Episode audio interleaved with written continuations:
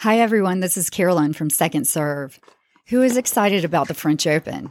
The biggest names in tennis are coming to Paris, and you can watch every court live on Tennis Channel Plus. You can watch it on your phone or smart TV live in HD. So you can watch it at work or while you're waiting in your kid's carpool line. Live coverage begins Monday, May 20th. You can be there when it happens with Tennis Channel Plus.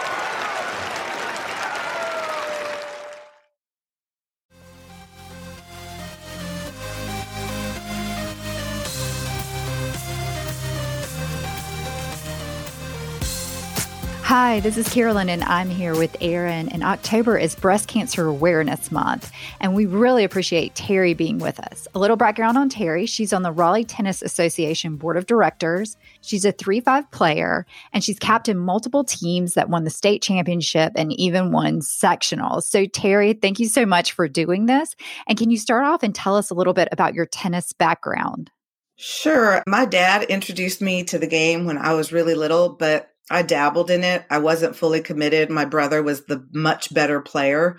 So I really didn't take it that seriously. And lo and behold, I was 40 years old and I ran into someone and they said, Oh, you should get back out there and play again. And I was like, no, that ship has sailed. I'm too old, out of shape. They're like, nonsense. The game is for everyone. So I started hitting and I was like, wait, I love this. Like what what happened that I like put down a racket for like 20 some odd years and I haven't looked back since. So that was eight years ago, and I've been playing adult adult league tennis and tournaments ever since. That's awesome. I actually thought you started before me because I've been playing about. I did the same thing. I well, I never touched a racket and started when I was forty, and thought this is crazy that I can do a sport at this age Absolutely. and be competitive and meet new friends at 40, you know, which is hard to do. yes, exactly. Um, so tell us about your story with breast cancer. That's why we're having you on today. We want to hear about that and how your tennis friends helped you through it. Sure. So, my mom and my grandmother both had breast cancer, but they were diagnosed at a much later age. And so, I always get a yearly mammogram. And so, I had had one in August of 2020 and everything was all clear. So I'm going about my life.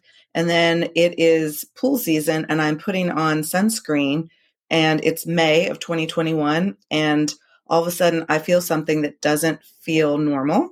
So I'm like, what, what is this? And I had no idea. So I went and I said to my husband, I said, could you just like feel this? I don't know what this is. And he said, Whoa, what is that? He said, You need to call your doctor immediately and go get that looked at. So, like, I called right away. They fit me in for a mammogram and then an ultrasound. But what was really curious about it is that it was so large that if I turned sideways, I could actually see it through my skin. So, from you're talking eight month period of an all clear to now having something that was so large that I could see it, you know, on my own, it was pretty uh pretty scary. So of course i go and i get it looked at and they're like hmm that doesn't look right. Let's get a biopsy and got the biopsy and of course it came back that i did have breast cancer. So that was kind of how i got diagnosed and i was 40 i'm 48 now. I was 46 at the time i got diagnosed which they consider that young. Yes yes. You told us before we started recording that you were inspired to play through it. Tell us like how that journey went. Like, how did you feel? And were you able to just regularly put, I know you captain a lot. So did you just control when you could play or were you doing it for fun? Tell us about that. Absolutely. So I did play throughout the whole time. I talked to all my doctors. I had a huge team of doctors that were incredible and very encouraging. And I actually did a, an exercise study while I was on it. They were trying to figure out the effects of exercise on how the body reacts to chemotherapy like chemotherapy can age the body faster than you know you would normally age if you didn't have it and so i put myself up as a lab rat and so part of that was trying to stay active through the whole thing but I needed it more than I ever needed anything in my life. It literally gave me a mental, just a physical like boost. I put myself in the hands of my friends that were captaining and said, Hey, if you'll have me on a team, I understand if you don't want me on a team because I'm not available much. Every single captain kept me on the team and were so incredibly understanding and gave me so much grace that like I can never thank them enough because it is what got me through. Yeah. doesn't it just change your whole perspective of playing tennis too and you know it's like i feel like when someone's out there and they're having a horrible day or they're treating you terribly or they're you know or beating up themselves yelling at themselves you're like but you're happy to be on a court you're happy to be healthy enough to be standing there holding a racket being with your friends just puts everything into perspective doesn't it I had such a paradigm shift in the way that I approached everything. Like I would get out on a court and before I'd be like, Oh my gosh, I, I need to win this. I, am because I'm competitive. We all are, you know, we play, but it's, it's adult league rec tennis, you know, but I want to win. I like winning more than I like losing, but I would, I would get out there and even if I lost, I was just so thankful and grateful that I had a racket in my hand and I was on my own two feet and I was able to play the game. That when I let go of all the ratings and winning and all of that, I actually played my best tennis. I actually my you know like won way more than I lost throughout this whole process. It's it's it's very freeing. Like once you let go of all the the stuff that you're like totally focused on and is weighing you down, you play with such abandon and freedom that you're like just excited to play. And that was really the coolest thing that probably came out of it. That's great. So, what advice would you give to other women about getting screened or going through it? My advice, and I've told all my friends that um, have heard my story, I know COVID put a lot of people off of going to the doctor. So I know a lot of women that have told me, oh yeah i didn't go because covid. I didn't want to be in a doctor's office. Now that things are you know opening back up go. Get get your exam get it done just because knowledge is power. Like i literally if my husband was like go go get that looked at i went immediately and i knew right away. And then I just started to deal with it. If I had put it off, which might have been something I, you know, we as moms tend to do, we put our kids, our husband, everything else first. I could have easily done that and I would have probably been in a very bad situation because what I had was aggressively growing. And if I had just waited and waited, it, it could have been so much worse than it was. We've talked to a lot of people about um, different injuries, and you know, obviously, this isn't an injury; this is you know a disease. And everyone was motivated to get back on the courts. Like they wanted to recover as fast as possible because they were so motivated by tennis and to get back out there and to be with their friends. Oh yeah, I, I have two more surgeries that I'm having done in November, and of course, I scheduled it after combo season is done. right. I know. I'm sure all the doctors know now that when the, a tennis player walks in, it's going to be based on what season they're in. Especially in adult recreation. Exactly. I know. Oh, so it's oh, like, no. well, it's winter. I can skip this season because, but I have to be ready for spring or, you know, whatever Well, so this was all going on end of tri level combo season last year. I had two teams that ended up going to combo states and I had my final chemotherapy was supposed to be the Friday of states, the, one of the weekends of states. So I asked my oncologist, I said, would you mind if we just postpone that to the following Monday so I could go play for my team? And she goes, Yeah, we can do that. And I was like, Okay. So I went and I played on two teams. One of them won. And then I went and had my final chemo on that Monday. And then that team ended up going to sectionals. So I asked the radiologist, the um, radiology oncologist, can I postpone the radi- the radius radiation that I'm doing until after sectionals? They're like, sure, I don't see why not. We won sectionals. So there you go. I mean, I played throughout the whole thing. So it, it was really a, a an incredible journey that I was able to do all of that while going through all this treatment. But the only reason I was able to do it is because of the support, the support I had from my husband and the doctors and my tennis family. My tennis family held me up so much that like I literally cannot ever ever put into words how grateful I am for their support and their love throughout everything. What's the best advice you've ever been given? I know that's a very broad question, but there's there's two. So one of the big things that is learn from your failures. And every time I go out on a court, I try to be in. I, I play doubles. I don't play singles.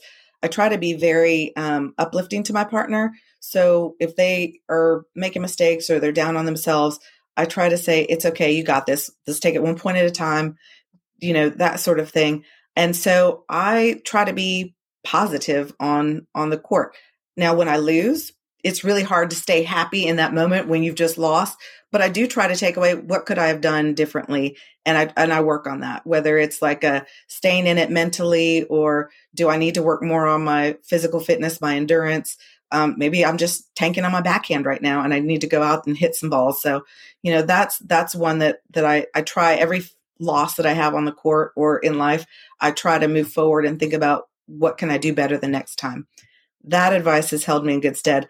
But the other thing my parents taught me was earn the right to complain. And by that, it means get involved in the things that most closely touch your life. So, like when my kids did year round swimming, I became a USA swimming official because I spent so much play, time playing tennis. When there was an opening on the RTA board, I decided I'll throw my hat in the ring and try to get involved and do that. And so I try to, if I feel like something could be done better, I try to get involved and do that and leave it better than I found it, as opposed to just complaining to people like, oh, I can't believe they don't do this. And oh, I, you know, they could do this better. Well, yes, they could, but they need people with time and energy and ideas to go out there and try to make things better. So that's just something that I've always tried to do. Can you say that saying one more time that they, the, the, the advice that they gave you? Earn the right to complain. Earn the right to complain. Okay. I like that. I know. I really like that. It's like, I got to write that down. not just complain to complain. That's right. If you get involved in something and it's still not working right, at least you tried and whatever input you have will hopefully try to make it better but if not then you know understand some things aren't capable of being improved but most things are and so it's worth it to try oh i really like that can you also tell us your most memorable moment on the court i have so one happened last year in combo playoffs I was pretty open about what I was going through. So most people in the Raleigh community knew, like from other clubs, had an idea what I was dealing with. And we were in playoffs and we were at a club and it's a very tough team that I had lost to I don't know how many times and we actually won and advanced in playoffs but at the end of it so many of their players came out on the court and gave me a hug and they said we're not even mad that we lost we're just so thrilled for you that you won because they knew what I was going through and it like it was probably the sweetest form of sportsmanship I've ever seen on a tennis court since I've been playing is that they genuinely were happy that my team won and and were just so supportive. I mean, they were like, "Can I get a picture with you afterwards?" I felt like a little bit of a celebrity, but it was it was very kind and very sweet. I can tell you have tears in your oh, Carolyn and I so both. I know our listeners can't see us, but Carolyn and I both have tears in our eyes. That's that is an amazing story. Yeah, we're part of a pretty great community. Yes, we are. 100%. We are the, yeah. the tennis the tennis ladies and the tennis fam are they are some of the best people in the world. I mean, I literally have a, a, player that's injured right now and I put out a text to like, hey, let's get her some gift cards for meals so that she can recover. And I mean, within like 12 hours, I already had so much uh, support from them. I mean, it's just amazing how helpful and caring that the people that we spend so much time on the court with are. That's probably the biggest revelation is that if I thought I had friends, I really knew what kind of friends I had after going through this, is that, that I felt so much love and support.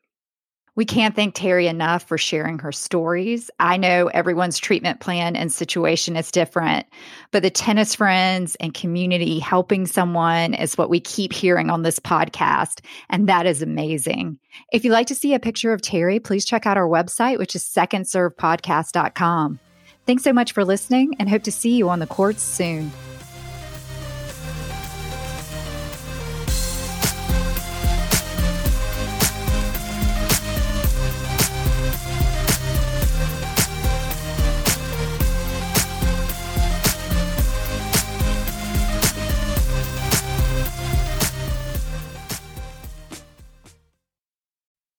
Hey, Second Serve listeners, this is Erin. Carolyn and I are so excited that the second slam of the year is happening this month.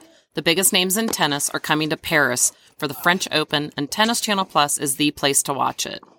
Tennis Channel Plus brings you courtside with three weeks of unparalleled access, and they do this with every single court live. Watch on your phone, your smart TV in HD, or like I do, on my iPad while I'm sitting at my desk working all day. I love to flip around to different matches on Tennis Channel Plus to see my favorite players in action. Don't miss your favorite tennis legends battle a new generation of talent and watch exciting new rivalries emerge on the historic clay courts of Roland Garros. If Carolyn and I can't be in Paris in person, at least we can watch all the matches on Tennis Channel Plus. Daily coverage begins on Monday, May 20th. Be there when it happens with Tennis Channel Plus. I know I will be.